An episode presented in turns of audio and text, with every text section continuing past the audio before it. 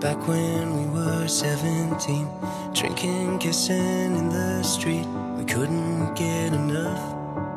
See you laying there with me. Like my missing puzzle piece. Dreaming of what we could be. I couldn't make you up. We had the songs that we sang along to. You had the moves to make me dance with you. I always saw you reaching and catching stars. We had the thing that everyone wanted. Hung on your sleeve, you wore your heart on it. Did you get out? I'm wondering where you are. Hello，大家好，欢迎收听本期《环球有没有日期》。我是大徐，今天我们要讲一部很长的剧情片，一八年戛纳电影节主竞赛单元的一个片儿。然后它的导演叫努里·比格西兰，然后他是之前的金棕榈奖的获得者。嗯、虽然其实我们两个没有看过他之前的片子，嗯这是第一次看他的片儿。然后这个片子呢是土耳其语的，而且大概有三个小时多一点。呃，对话呢也比较多，所以不是一部看起来很轻松愉悦的电影。对，没错，对因为而且很他累对对对，他想要说的这些很比较复杂，也是每个人都会经历的一些问题。就是他对话的密度都快能赶上伍迪·艾伦了。嗯，但是他们的调子是完全不一样对的。对，对，伍伍迪·艾伦看下来是是轻松的，轻松吗？还行。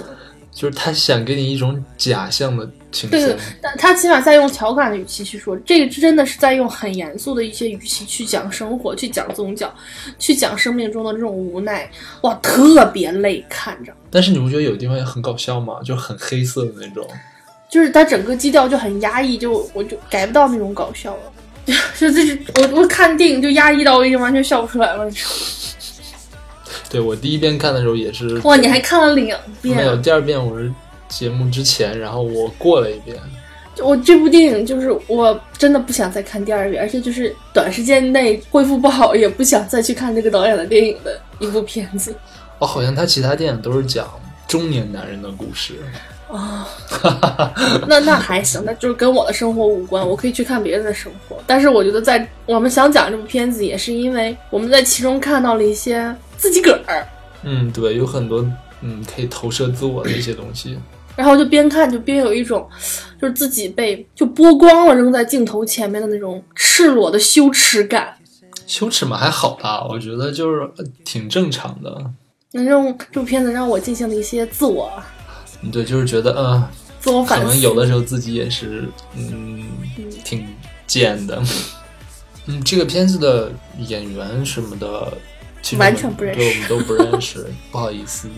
然后这个片子其实主要它的主角是一个刚刚大学毕业的男青年，嗯，呃，他是读文学的，然后很明显嘛，这种就这种东西你就很难找到工作，所以他就回他到的出路，就是当老师嗯，对，考一个什么教师资格证之类的这种哦，或者东西是那个当警察，当防暴警察，啊，或者说你就去服兵役，当然服兵役这个是，服兵役是必须的吧？嗯，对，嗯，就是哎，我觉得这儿让我特别吃惊的一个点就是，土耳其好像对于防暴警察的那个需求量是高于教师的。他们应该恐怖袭击还比较多吧，中东那一片，嗯，而且他如果要当教师的话，也是去东边，东他们土耳其东部对对对，可能好像说他们那边东部经济比较差，嗯然后这种恐怖袭击也比较多，就和我们的西部大开发那种感觉是，而且他可们能这就个，更近那个中东那些问题的腹地了。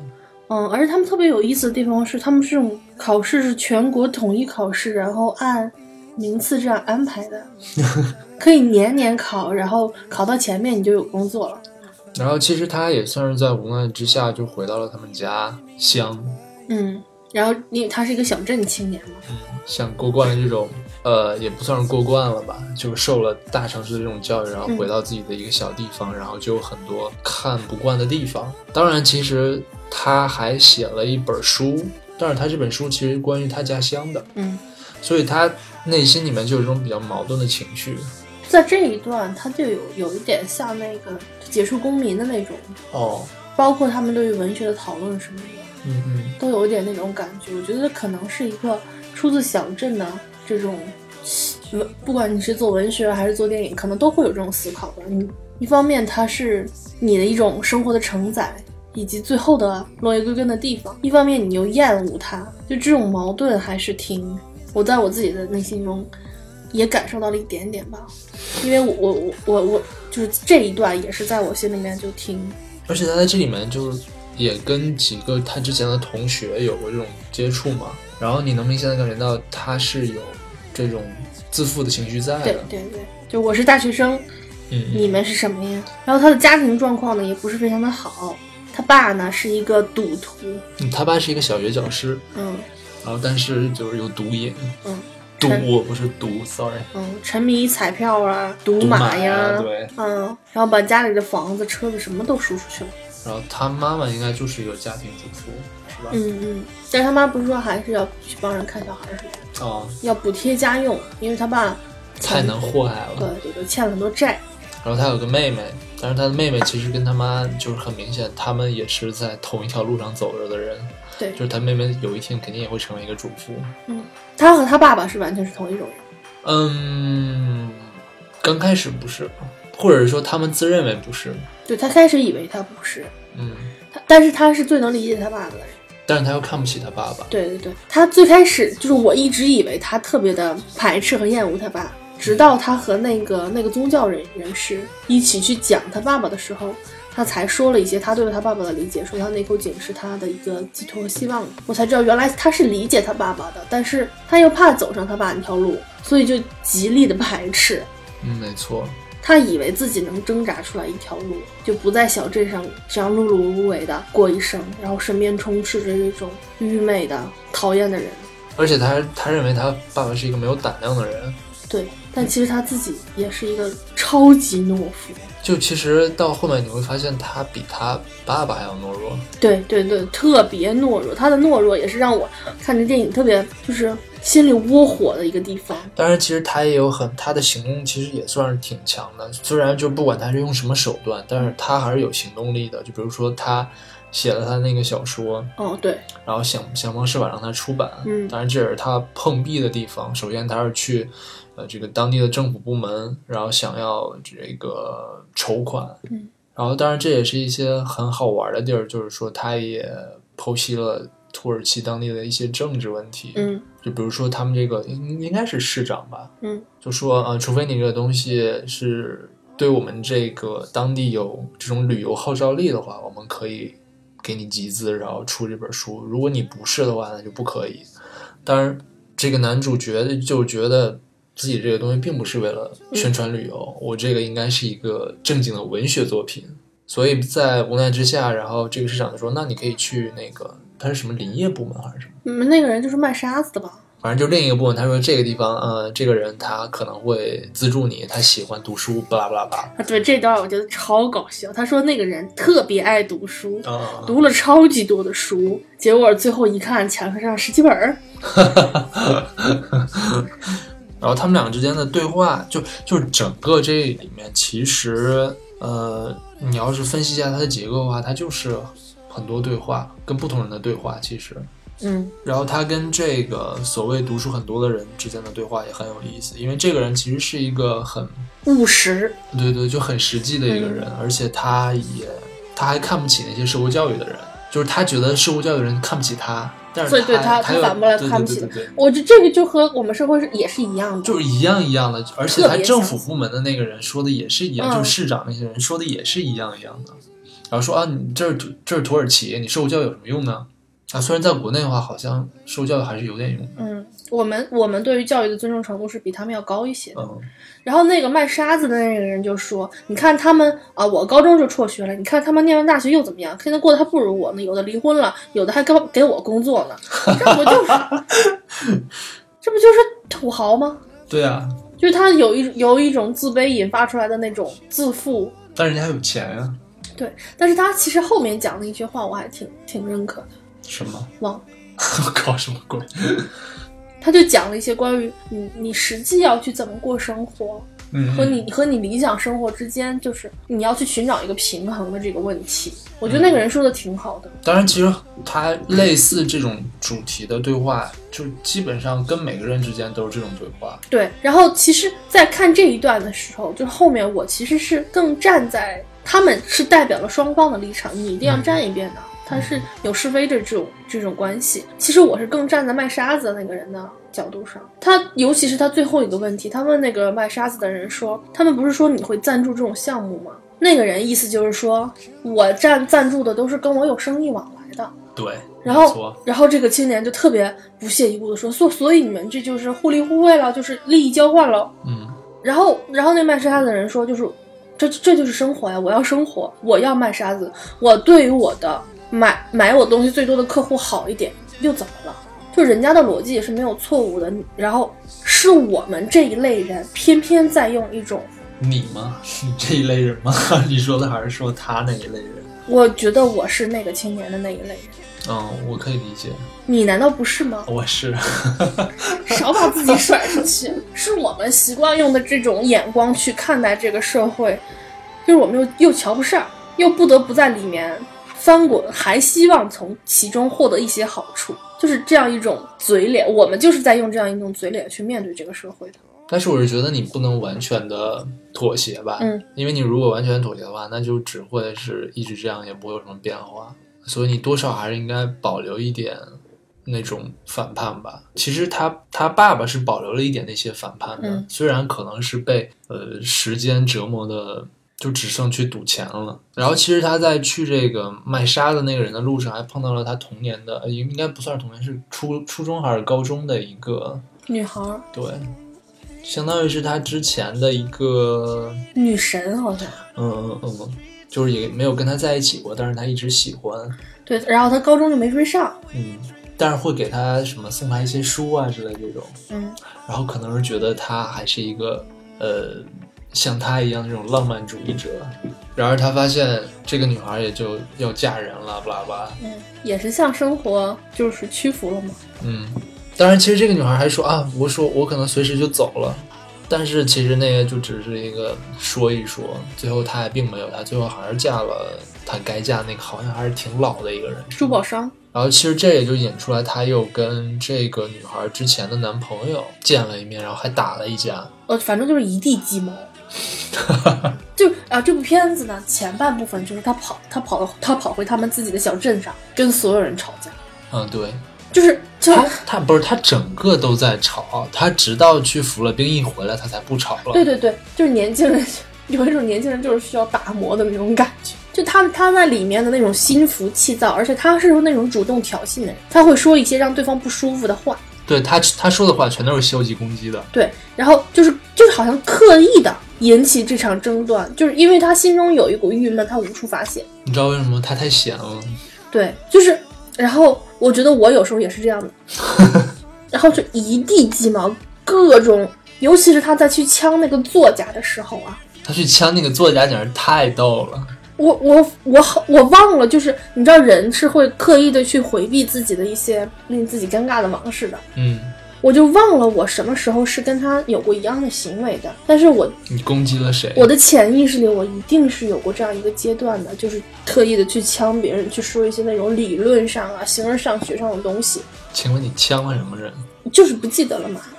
但是就是老觉得，就看到这一段儿，就是就自己就莫名的很羞愧，就是感觉感觉到自己被晾在了屏幕之前，受到了嘲讽的那种感觉。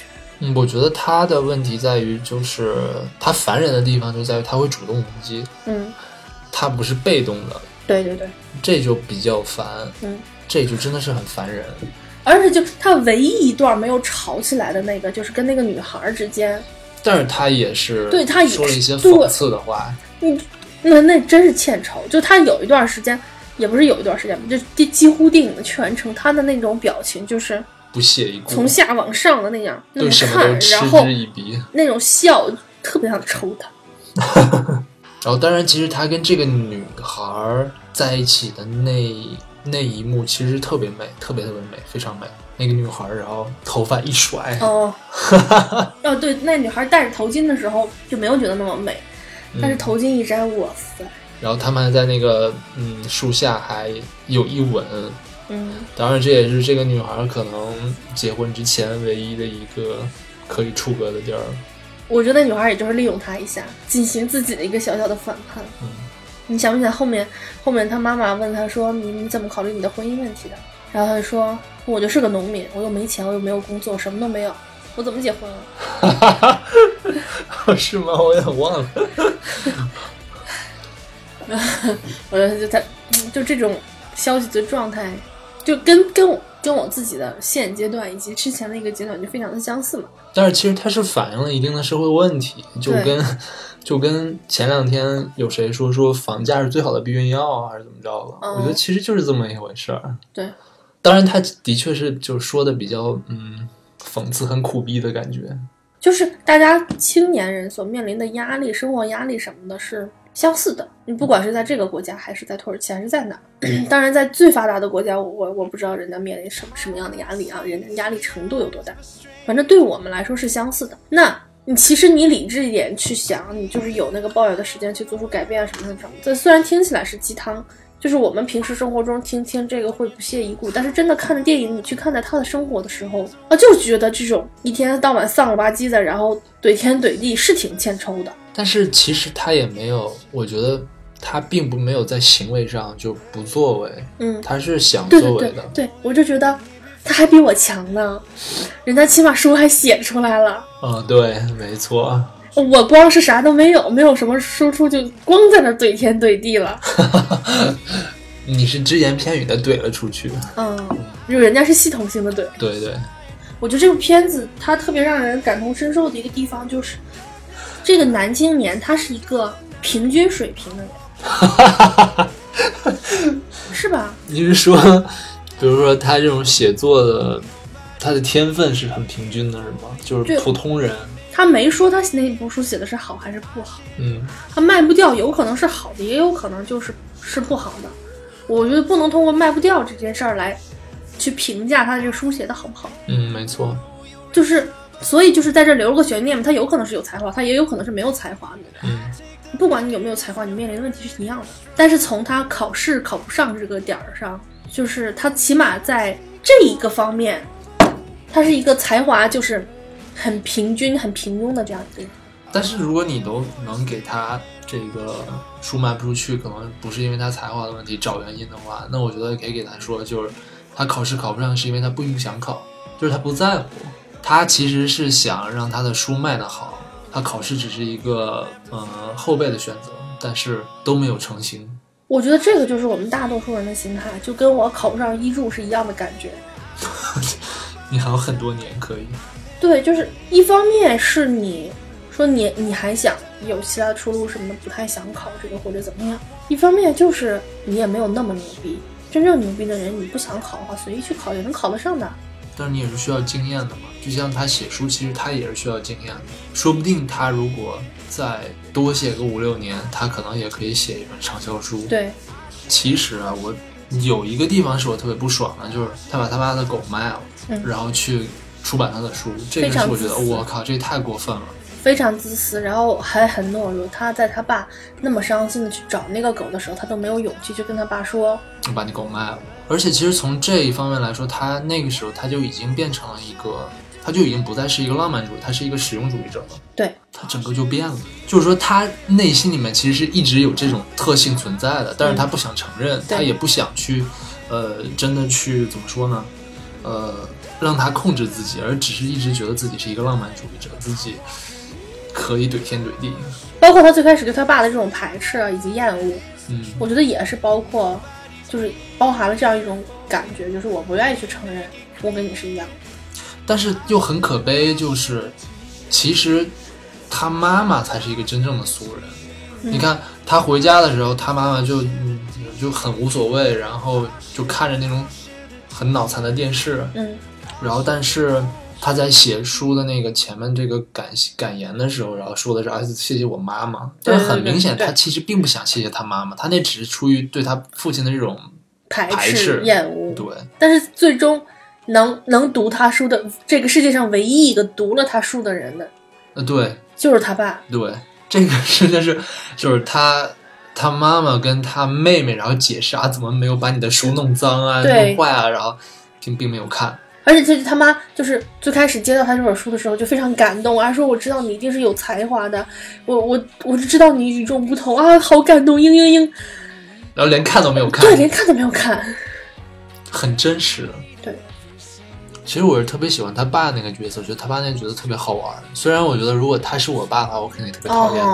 哦，嗯，就对他爸给我给我带来一种那种就是又焦躁又喜欢的那种感觉，嗯，尤其他爸那个嘿嘿嘿那一笑，就什么事儿他都能嘿嘿嘿，就开始看着还挺就觉得挺欠抽的。没有，我开始挺喜欢的。哦，是吗？对，开始他就是什么，他妈抱怨什么，他都能笑啊什么的，然后还去电他女儿，哦用那小玩具电他女儿那个，我就觉得他是一个在生活上特别乐观的人，就是在生活跟他相处起来应该很舒服。嗯我是到中间有一段儿他嘿嘿嘿，我有点烦的，就是比如说他去跟他儿子要钱，啊，对我那块儿多恶心啊！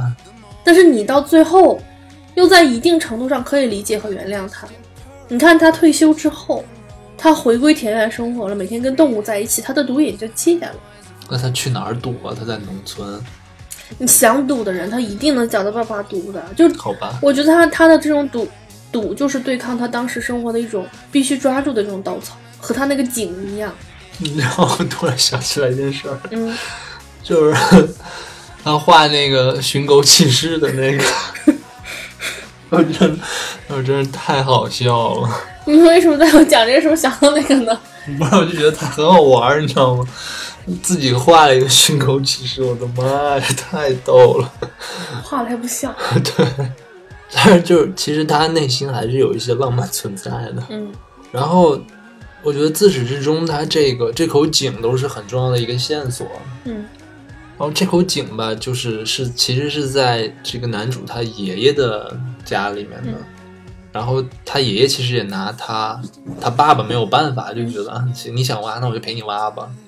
因为他爸其实是有自己一套理论，他说你看这有青蛙，就证明这附近有水源，然后就想挖井，嗯但是一直挖了十米也没有。 还是在山地上吧。对，其实应该是在在谷地里面才会有，是吧？在低的地儿，我我我不知道，我没有这方面的理论知识。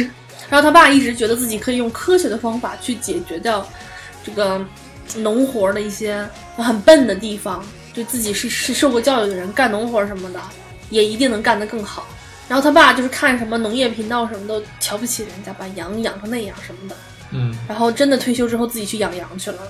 但是我觉得这其实是很容易从父母他们那一代人口里面说出来的话。然后你说瞧不起人家那养养，嗯，对，嗯，对对。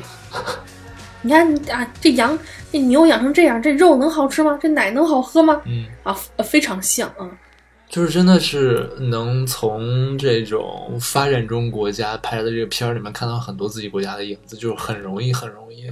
对，还真的就是哦只能从这些发展中国家。你看美国的那些东西，你你没有这种共通性的。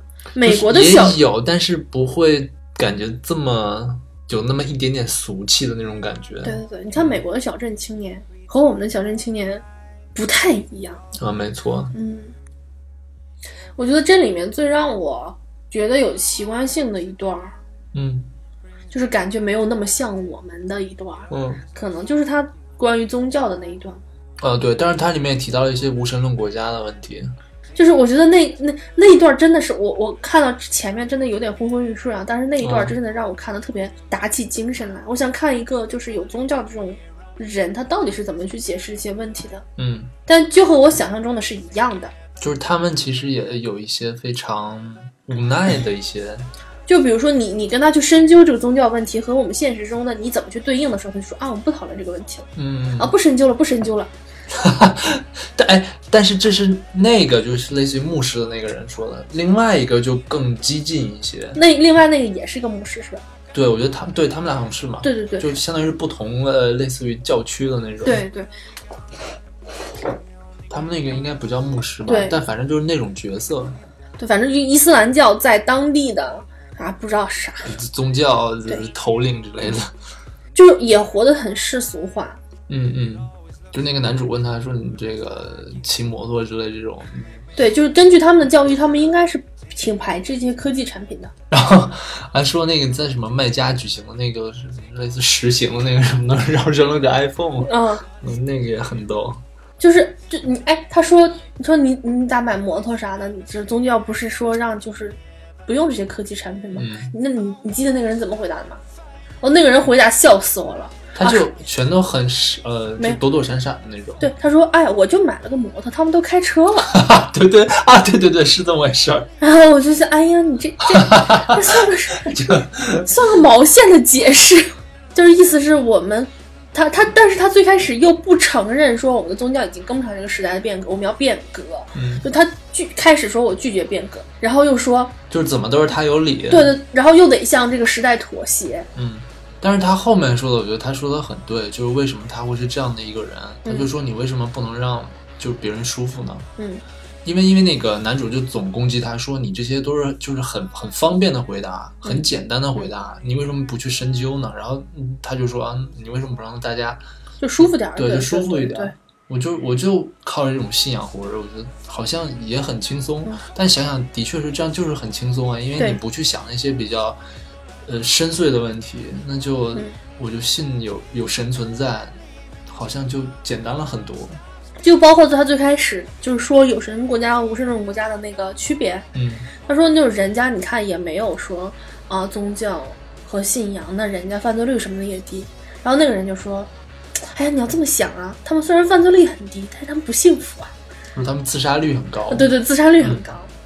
我我当时听听那句话，我觉得挺荒谬的，但是我现在想想想是是对的，嗯有宗教的人会幸福一点。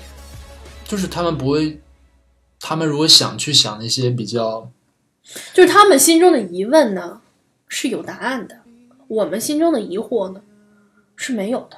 我觉得他们也知道这个问题是没有答案的，但是他们选择我不去深究了，我就他是姑且给你一个答案，我就信了。嗯，对对，我们是连个那个姑且的答案都没有，我没有共产主义啊，你信吗？我不知道我信不信，但是其实反正也许我觉得在。日本可能跟我们情况还不一样，虽然他们也是无神论国家，但我觉得在我们国家的话，虽然我们是无神论国家，但是其实是有信仰。信仰共产主义吗？我觉得这其实真的是一个信仰。你想想，它真的是个信仰。你可能不信，就这就跟嗯基督教国嗯家嗯是一样，有的人选择不信，但有的人是信的。我觉得信仰共产主义的前提是你要相信人性本善。当我的对于人性本善的这个信念被击碎之后，我就没有办法再去相信共产主义了。我觉得那呃，应该说是有中国特色的社会主义。有中国特色的社会主义，我觉得不能让我满足。我知道不能让你满足，但是对有些人来说，它有它的诱惑力。我觉得有中国特色的社会主义，对他们对上位者来说，可能就是让我们吃饱饭，他们做到了。但是我觉得让让大家心里舒服的点是，大家吃的饭得一样，我才能舒服了。这是这是我人性中的劣根，我很清楚。但是这个社会就是这样的，大家都是这么想的。你你你上你你是中国社会主义，你先让一部分人富起来了。那我吃的饭跟人家不一样，我吃饱，我是吃饱了，那我还累呢。反正就是这这已经不能成为我的信仰。我不知道现在这个有中国特色的社会，不管是有中国特色的社会主义，还是共产主主义这个东西，能成为多少中国人的信仰？万分之一。我觉得是很多人这么说，直白一点说，我觉得是资本主义应该说是很多人的信仰，大家追求的是利益。我觉得这是很多人的信仰。其你如果信了资本主义，就我我就不会再信共产主义。我不觉得共产主但是我义们是是资本主义的一个发展到一定程度之后的一个高级阶段，我我真的不觉得。我可能刚才说的有有问题，我的意思其实就是说，其实是资本主义，很多人是信这个的。对，那就是信仰钱嘛，利益、嗯，对，价值嗯以及价值的榨取，这个我信了。嗯。可惜我是被被榨取的那一个，我信了也没有用。但是你你会相信，也许我有机会，我可对以成，为哎，对，榨取别人的东西。对这就是其实这就是信仰，这就是你的宗教啊，当你去成为榨取别人的那个人的时候，你会不会心里有有不安呢？会吗？你没有宗教的话，你没有不安。其实这就会会去说一些道德跟宗教的问题。嗯道德到底是什么？道德本身就是社会创造出来的，嗯它本身是不存在的，那它是怎么出现的呢？它为什么会变成一个共识呢？它是从宗教来的。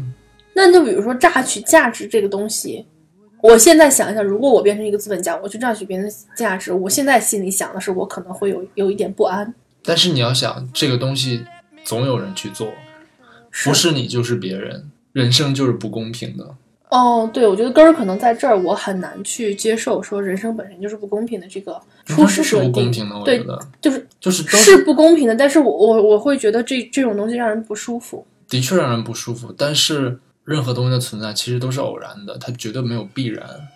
哦，对，我那天还想了一个问题，就是如果我们这个世界是有造物主的话，那那那这个人是一个非常恶趣味且非常邪恶、非常邪乎的一个人。你觉不觉得他让万物之间互相吃？哎，他让他创造出了万物之间互相为食。所以你不能，所以就是就如果有上帝存在的话，我会觉得他是一个魔鬼，他绝对不是上帝，他绝对是个魔鬼，特别吓人。他在上面看着他所创造出来的生生灵在互相的残杀，然后以此为乐。对啊，很多人其实都会说说，嗯，上帝是虐待狂。哇塞！就那天我不不知道为什么突然想，哦，我在超市买肉的时候，突然想到了这一点，然后我就我毛骨悚然，你可以，你可以 vegan 啊，就就是因为我做不到，所以我才不要想那么多嘛，就是就是偶然的。你出你的出现，人类的出现，它也是偶然的。那人类出现，它存在，嗯对相信偶然这个会舒服很多。对就是偶然。你你的出现也是偶然的，任何东西都是偶然的。你就不要想太多的东西。哦，对，我们还有一个信仰，全人类的信仰，嗯，科学，科学是宗教，科学是宗教，但是但是科学到一定程度解释不了的时候，又有很多人会归选择归到宗教，嗯。就这也是很有意思的现在它事情它之所以大家更多的皈依到科学，是因为它能比古代宗教解释更多的没事错，情。没错，但是你看，如果呃去想，比如说量子物理的话，平行宇宙这种东西，它感觉又很是嗯又很像邪乎，宗教，对对，它又很邪乎，确实是。所以我觉得我们其实还好，他们是不是更拧巴，生活在这种现代科技以及古代宗教这种碰撞之中，是不是更加的撕扯？如果你受的教育少，就还好吧。想的少就还好、对啊。，我觉得。所以对他们的知识分子来说是更难的事。对，所以你看这个男主角，其实他就很挣扎。对他，他还有点信。他信吗？那个人问他是：“你是想生活在一个有真主的世界，还是想生活在一个没有真主的世界？”他说的是这个能改变任何事情吗？没有，他说我还是想生活在一个有珍珠的世界。对，他是这么说的，但是他说这能改变任何事情吗？他说完那句话，紧接着说这能改变任何事情吗？就改变不了呀。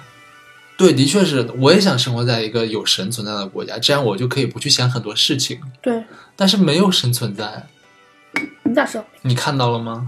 看到了都不是，都不一定是真的，何况你还没有看到。但是它存在于人类的共同想象。那是因为之前没有什么，就是有些东西解释不了嘛。现在也有很多东西解释不了，所以它还存在。当然，其实有很多人是因为不想去任何解，不想要任何解释。这段对话可能是整个电影里面最长的连续的对话，大概有半小时的样子，而且就是非常直白，就是而且很长一段你是分不清到底谁在说话，他是在他的后面，哦，对，你也看呃你看不到谁在张嘴。反正就是一个关于，就是突然插入一个关于宗教的辩论。嗯，但是其实是在围绕着它的核心的，围绕它电影的一些中心思想的。我觉得我觉得不是，我甚至觉得这段可以剥离。你可以剥离出来，但是我觉得是是合理的，就没有它没有很脱节。哦，我不是这么觉感觉到，我就是觉得这一段就是作者的一个强行表达，就是我可能憋了很久的话，我就想在我们电这部电影里这么直白的给出来。我我我会觉得他这么长，然后关于宗教的这种对话是有一点破坏电影感的，但是我不讨厌他的这一段表达。我觉得还好，因为整个因为我会我倾向于把这个电影就看成是，就是这个男青年他在呃无事可做的这段时间里面，跟很多人的这种碰撞对对啊，那这么看的话会好一些。对，而且我觉得这个对于宗教的这种困惑，或者是说猜疑，也是他人生困惑的一部分，所以我不觉得这个是很跳脱的东西。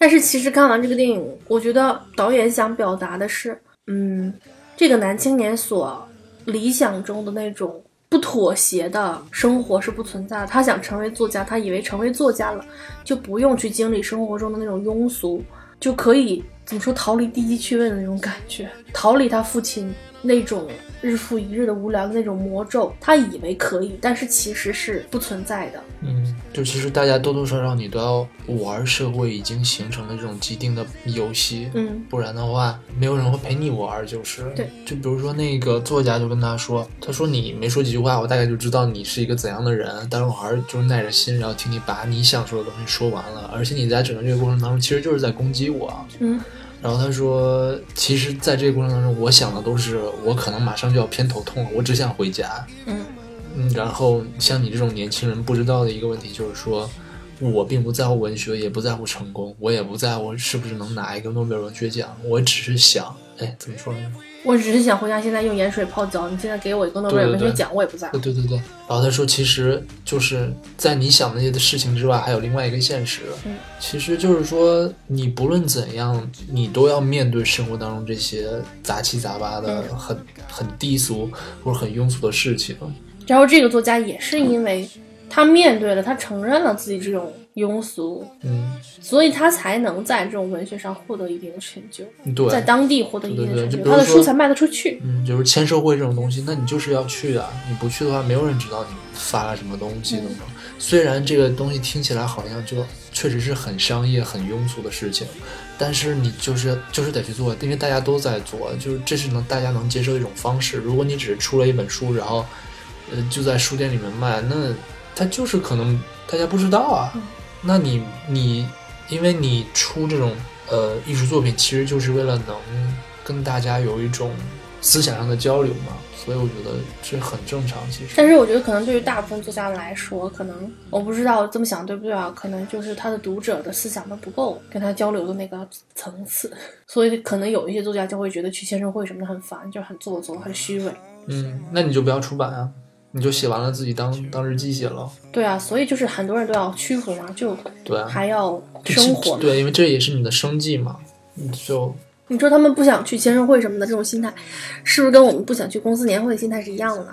好像还是差一点的。嗯年会这种东西，你去了并不会给你增加收入啊。哦，不是，就是嗯，我就在想，就是比如说我们就那么排斥集体生活，嗯，到底是中二呢，还是我看完这部片子之后，我不知道，我不知道我到底是处于一种这个男青年的这种状态才去排斥这些，还是说这些事情本身就是很傻逼的？我觉得这还是有一个，嗯，还是有本质区别的。就年会这种东西，我觉得那是另外一种庸俗的东西。就是拒绝合群。我觉得不是拒绝合群，只不过那不是你的群而已。哦，好吧，其实就像很多，比如说像伍迪·艾伦的话，他就不参加这些嗯颁奖礼之类的。嗯但是即使是这样，比如说像一些，比如说奥斯卡会邀请他去介绍某位跟他同辈的，甚至是他长辈的这些导演或者一些好的作品的时候，他也会去。他只是对于自己的这种评价他不接受，嗯他会觉得无所谓。嗯，但是其实他也是在玩这个游戏的，只不过他选择另一种方式。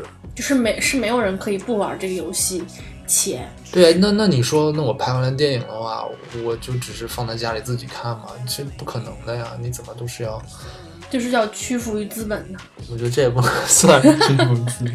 其实，在他，我觉得像比如说像伍迪·艾伦那种层级的人，他可以不屈服于资本，他想拍成什么样，也会有人给他投钱。我觉得，嗯，你知道看这个片子我最就恐慌的点，嗯，就是特别害怕自己中年之后会变成他父亲那样的人，就没有办法在这种喧哗中自处吧，就要依靠于外在的一些可是可上瘾的东西去转移注意力。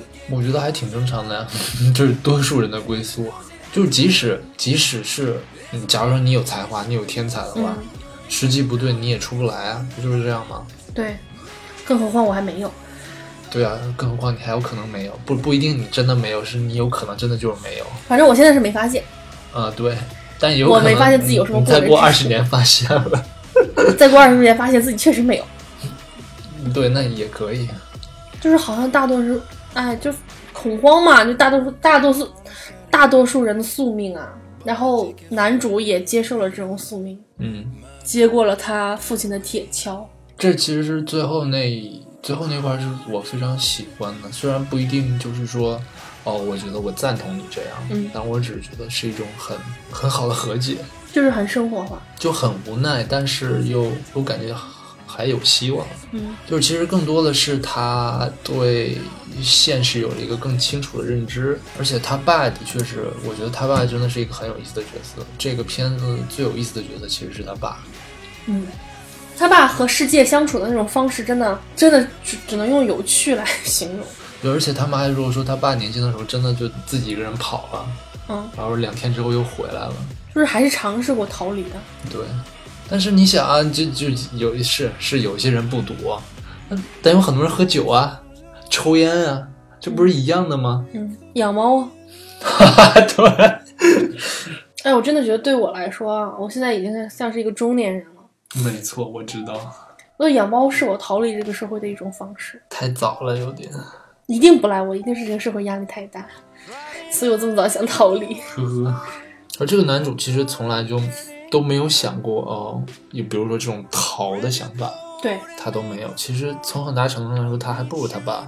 就是我看这片子的时候，我就会纠结说，就是嗯，他这么瞧不上这个小镇，那为什么不走开呢？就是他们就像我们这种，他不说他是农民吗？在城市里面生活不了。 就我我看完这部片子，我就觉得这个非常就是跟我的相似之处在于，就是我也瞧不上我的家乡，我也是个小镇青年。但是呢，那我最后的挣扎就是我我离开呀、我肯定是没有办法去改变这个地方，那我就就就离开呗。然后对我来说，那就是就不一样的一点就是我是一个没有乡愁的人。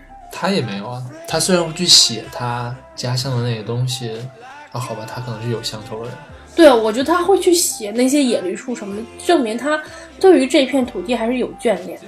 但是比如说你回家的时候，不会有去有一丝丝的伤感吗？比如说看之前的一些没有，哦，好吧，没有艺术细胞，就很奇怪的一种感觉，也不是伤感，但是很奇怪。其实我最我对这个电影比较遗憾的地方就是，我特别希望他最后跟跟他爸说啊，我把你的狗卖了，但是他最后都没有说。我会觉得这是就人设的一种统一吧。 他就是一个特别怂、特别懦弱的人。嗯，啊，他懦弱的高峰点在于他跟他爸讲那三百块钱，哦，他明明知道是他爸拿了那三百块钱，他爸也在不停的挑衅他说：“你说出来啊，你把我拿你的钱这事儿说出来啊！”就是不敢说。但其实大家都知道是他爸拿的。嗯，我觉得啊那可能是个宗教问题，我猜的。你觉得那段表达宗教问题？不是，我说这是他们就是他们宗教里面的一种道德问题。我说是伊斯兰教，我猜是的。我之前也想过这个问题，其实就是不能去，就是我觉得他们对他们来说，可能偷窃是一个很严重的事情，哦。所以你没有办法直接说是你拿的钱。那他在家里为什么那么张牙舞爪的，就是说啊，谁拿的给我放回来啊？ Trying to make a point，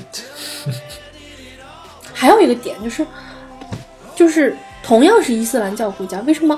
像土耳其跟伊朗就都是比较呃缓和的那种嘛。对，就是伊朗那，么你看激进伊朗的片子里会更加去强调宗教，里面会强调就是男人的尊严的问题，嗯，但但是在这这部片子里就没有感受到过多的这个，他们还是更，我觉得他们肯定还是更西化一些吧。土耳其他们不不是理解，对，对，而且他们是北约国家呀、嗯，他们不是还一直想入欧盟嘛，所以我觉得他们应该还是在社会文化上面更西化一些。还有他妈去让他要那个电费那个问题，嗯让让他爸趁他爸把工资都挥霍光，把工资要回来，嗯，他也没要，而且他老有人欠他姥爷两个金币，我觉得他当时是想去帮他姥爷把那两个金币要回来嗯的，对，结果跟人讨论了一番宗教问题之后就走了，就这个人已经懦弱到了一个，太牛逼了，是有点牛逼。就是他又很矛盾，他又会去主动挑衅别人，嗯，他可能是集合了，嗯，很多年轻人身上的问题。嗯，就他的那那个懦弱也也也让我，我觉得投射到也也会投射到我自己的身上了，也也让我很不爽。但是你你应该没有那么那么那么， 哦我觉得我跟他差不多，就就一边儿怂吧。就啊，真的是，就感觉看这部电影看了一个自己的现行记那种感觉，呃嗯，没错，是这样的就。非常不舒服。然后关键问题是我看的时候，我又会带着一种就是批判年轻人的这种，偶尔会出现这种批判年轻人心态去看这个年轻人。但是你回头一想，自己不就是这样的吗？对，我觉得是啊，我觉得我也是那样的，只不过我可能没有他那么可啊、可能也是我自认为自己更理性一些。好吧，你知道这部电影看完就是特别不爽的一个地方，就是我看了一个自己的现行记，这不是刚才说过了吗？但是我没有任何去解决它的方式。没有啊，没有任何解决方式啊。对啊，我这是我喜欢他的地方啊，就是就是他年轻人的那种，就是那种很贱的那种感觉，就是你都可以理解，啊就是不知道怎么去和解。你说他说的没有道理吗？他说的是有道理的，就是这样的。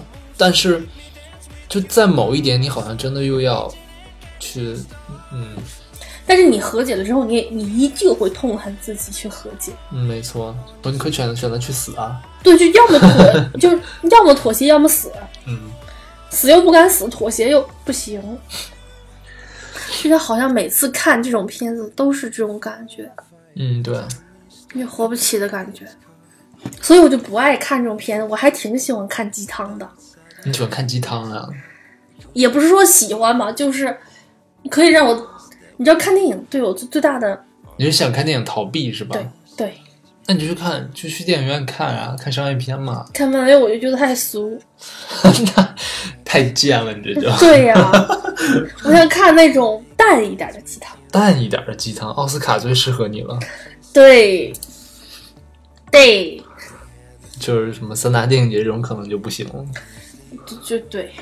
你知道我我对我跟你说，我一直比较偏好就是文艺和商业中间的那一那嗯那一档嘛，嗯，就可能就是这个原因，就就太赤裸裸揭露揭露生活，然后又没有什么希望给你的，我会觉得有有点难受，就看完之后的心态会很难受，尤其是这一种关于关乎于我自己的生活的。嗯，就如果不关乎于我的生活，我还会觉得啊，就是就悲天悯人一啊，这个世界怎么这个样子？然但后是我关乎于自己的就是，你看我这傻逼样，但是我是觉得，我不知道，我看完这种电影，我会更，我觉得哦，他们也解决不了这种问题。你会我觉得安慰谁我？对我会觉得安心一些。 原来大家都这样。对，就是是这样的。哦、那我不是，就是我还是对生活有有盼有盼头，就是我会不会在我某某个人生的阶段，突然就摆脱掉人世间的这种痛苦，嗯，然后突然就呢好起来了。这是我生活下去的动力。然后这部就是这这种片子会告诉你，没有，你会一直这么苦逼下去。你不觉得他爸生活的还挺挺开心的吗？其实，开心吗？我觉得那是一种苦中作乐。我觉得他爸一定有严重的焦虑症啊什么的。所有人都在苦中作乐呀。你觉得有谁是真的特别开心吗？我、哦但是我觉得他爸退休之后养羊挺开心。也就是说，我只能期盼到我退休之后的生活是可能会开心一点。你不一定能活那么久。让我们诚实一点。 我觉得他爸能戒掉毒瘾，退休之后能戒掉毒瘾这事儿，就证明了他的心已经差不多回归平静了。我觉得啊，是，嗯，是因为他爸之前没有退休之前，他一直知道他还有那个退休金，他赌的话最后也能填上。但是等他这个退休金也用完了之后，他知道他没有后退路了，他就只能这样，他不能再赌了。我倒觉得不是，我觉得他爸不是那种就那种毒瘾的人，就是为了赢，对啊他不是为了赢，他就是为了玩儿。他就是为了舒缓心中的那种焦虑。没错，那我我我会觉得他不赌了，就是因为他不焦虑了。你特别田园的话，我真的觉得没有什么好焦虑的。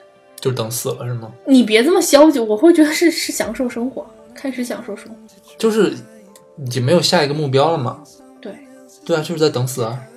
我不，我不我并我对等死没有任何消极的想法。我的意思就是，就是、嗯很正常，每个人其实都在等死啊，难道不是吗？你工作也是在等死啊，只不过你能更安心的等死了而已。我是在工作之中等等着一夜暴富的机会。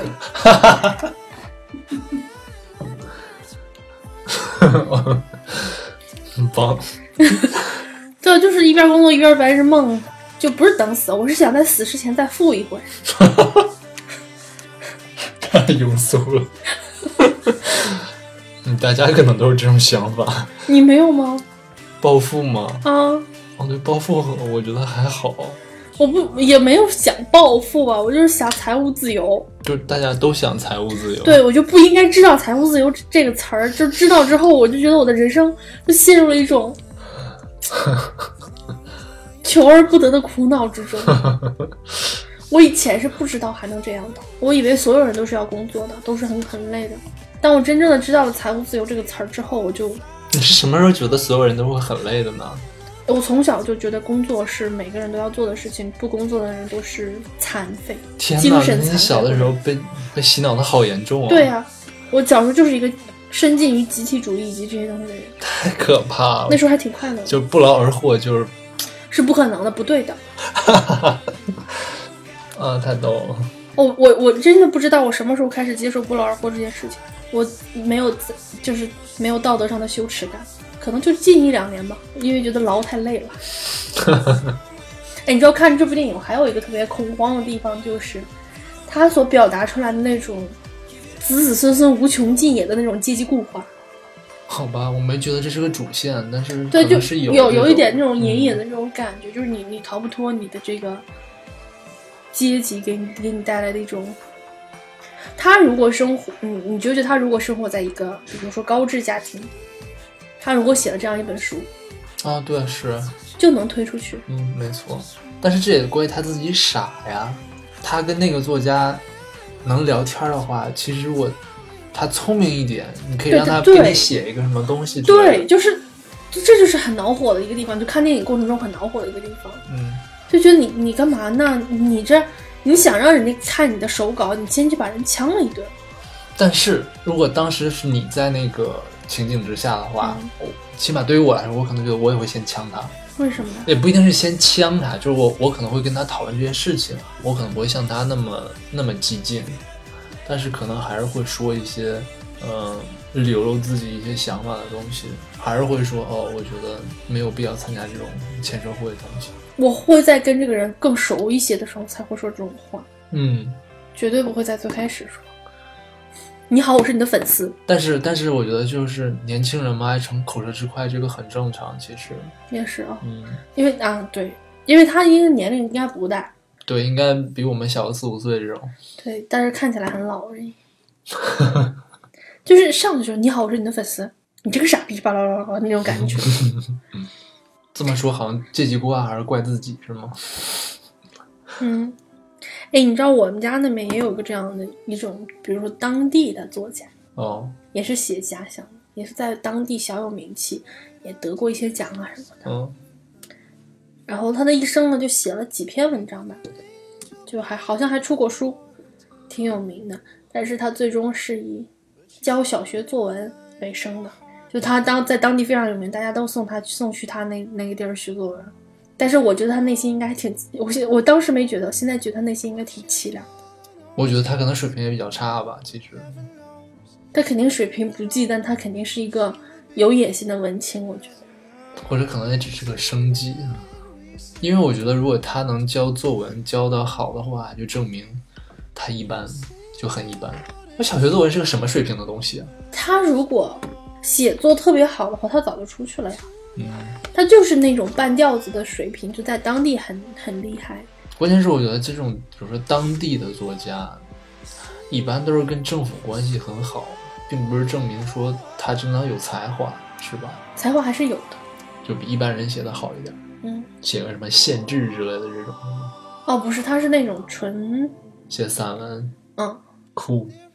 这个电影其实，哎，我觉得是、呃、这一类嗯东西。聊，对对对，聊这一类的东西，其实很多，包括文学作品，还有影视作品，其实很多。嗯，但是还是很喜欢看。 因为跟你处于同一个人生阶段嘛。嗯，其实我觉得我各个人生阶段呢，我都可以理解，只有中年危机，我是现在还没有办法去体会的。哦，我今年体会了一把把，我就就，是比青年的那种更 struggle 了。就包括像老年人那种，我也可以理解。我觉但得是你中年的我是理解你不了你你以为的理解，我到时候肯定会更加深刻。嗯，哦，我我看这电影中间有一段时间就觉得像那个《麦田守望者啊，对啊，是啊，他》，尤其是他就是怼那个作家那一段，嗯。满嘴的废话那种感觉。但是但是 Holden 他不一样的地方是，你看的都是他内心的想法，他没有放出来，嗯对，那这个人是完全放出来的。嗯，但是感觉他内心应该跟 Holding 差不多，抱怨、对，哎咒对，骂，而且那个 Holden 本身他也是有写作才华的人，嗯，对， 但是他是上流社会的人，嗯，所以他开化的比较早，十几岁就开化对， 好残酷啊！这个片儿应该会是我今年最喜欢的片儿之一我不会把它列进去。哦。OK，我会，我真的觉得从电影层面上来讲，这部片子有点太拖沓文学，哦，就是会像看自传、半自传体纪实小说的那种感觉，也不一定我。我因为刚看完，所以它给我带给我的感受感，就是抛开电影之外，带给我的那种共鸣之外，我会觉得就是非常的不舒服的那种感觉。嗯，我觉得是有的时候需要一点时间沉淀一下，嗯，就比如说现在《小偷家族》我已经什么都不记得了，我也不觉得它好了。刚看完的时候我觉得还大好概可以理解为什么最后戛纳给的是《小偷家族》省，或者是就没没有给这种片子。是不是那个片儿很很容易让人喜欢？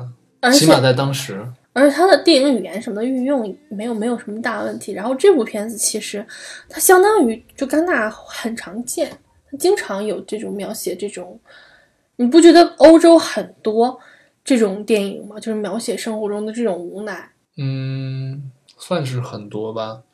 但是我觉得他很明显，他很有自己的特征，就是他自己的这个特质很明显，可能并不是每个人都会喜欢，对，就但是它在嗯在他，我觉得在他自己的这种语言之内是是怎么说呢？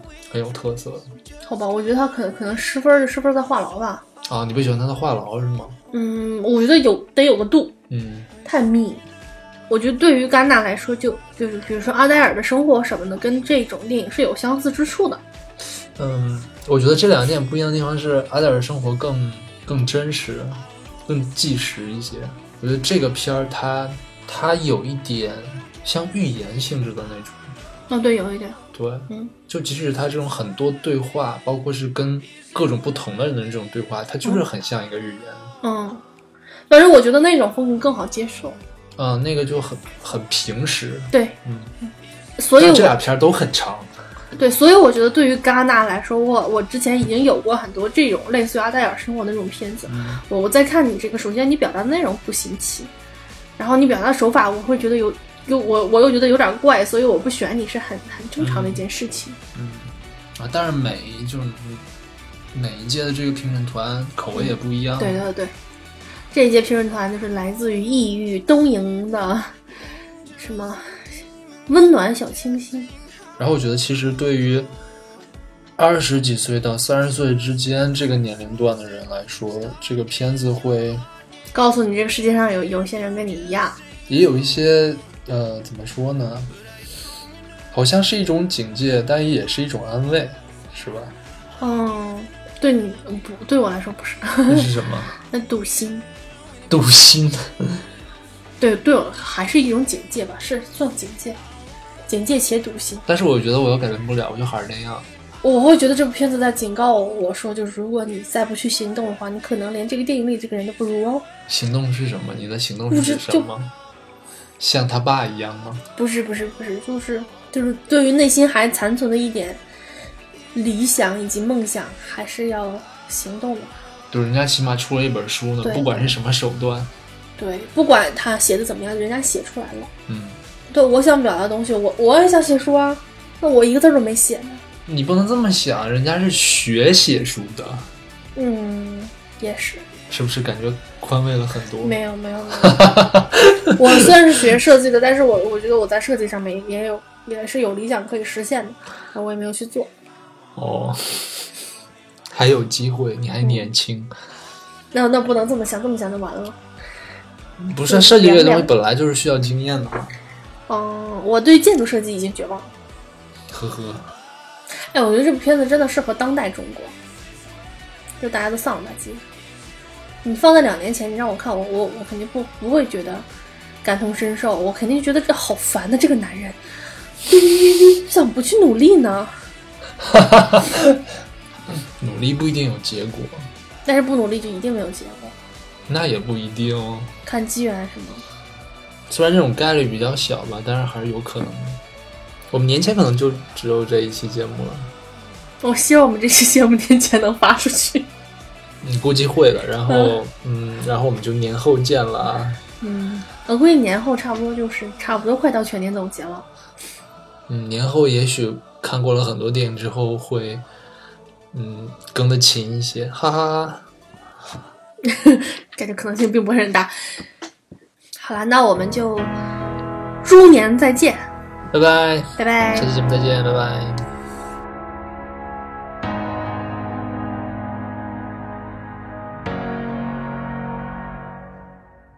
It's harder to see through the eyes of a stranger. It's easier to love when the world doesn't hate you. When you're trying to sing out, but nobody hears a word. It's safer to swim when the tide's not against you. Yeah. I know that you've been here before. Giving up is letting go.